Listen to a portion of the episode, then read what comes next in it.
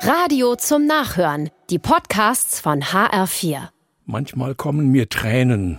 Da lese ich vor ein paar Tagen, dass ein Junge beim Rodeln tödlich verunglückt.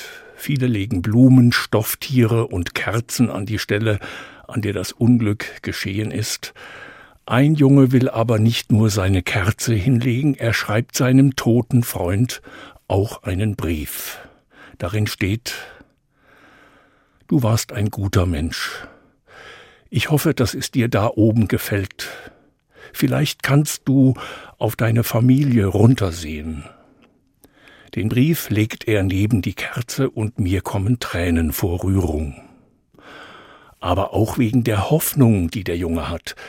Er hofft, dass sein Freund da oben ist.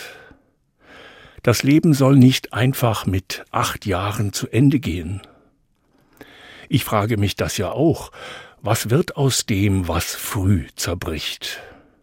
Was wird aus den Bruchstücken, dem Unversöhnten auf Erden, den Verhängnissen und dem Leben im Schmerz?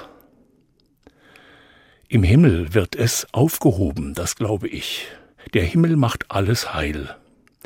Jesus wusste das und sagt dem Mann am Kreuz neben sich, Heute wirst du mit mir im Paradies sein all das Zerbrochene, das Unversöhnte auf Erden bekommt noch ein Ende.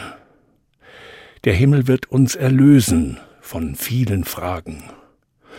Und bis dahin leben wir wie der Junge, der seinem toten Freund einen Brief schreibt, voller Hoffnung.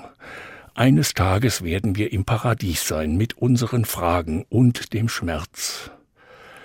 Da wird Gott uns in seine Arme nehmen und liebevoll zu uns sagen, hier ist jetzt kein Schmerz mehr, hier seid ihr zu Hause.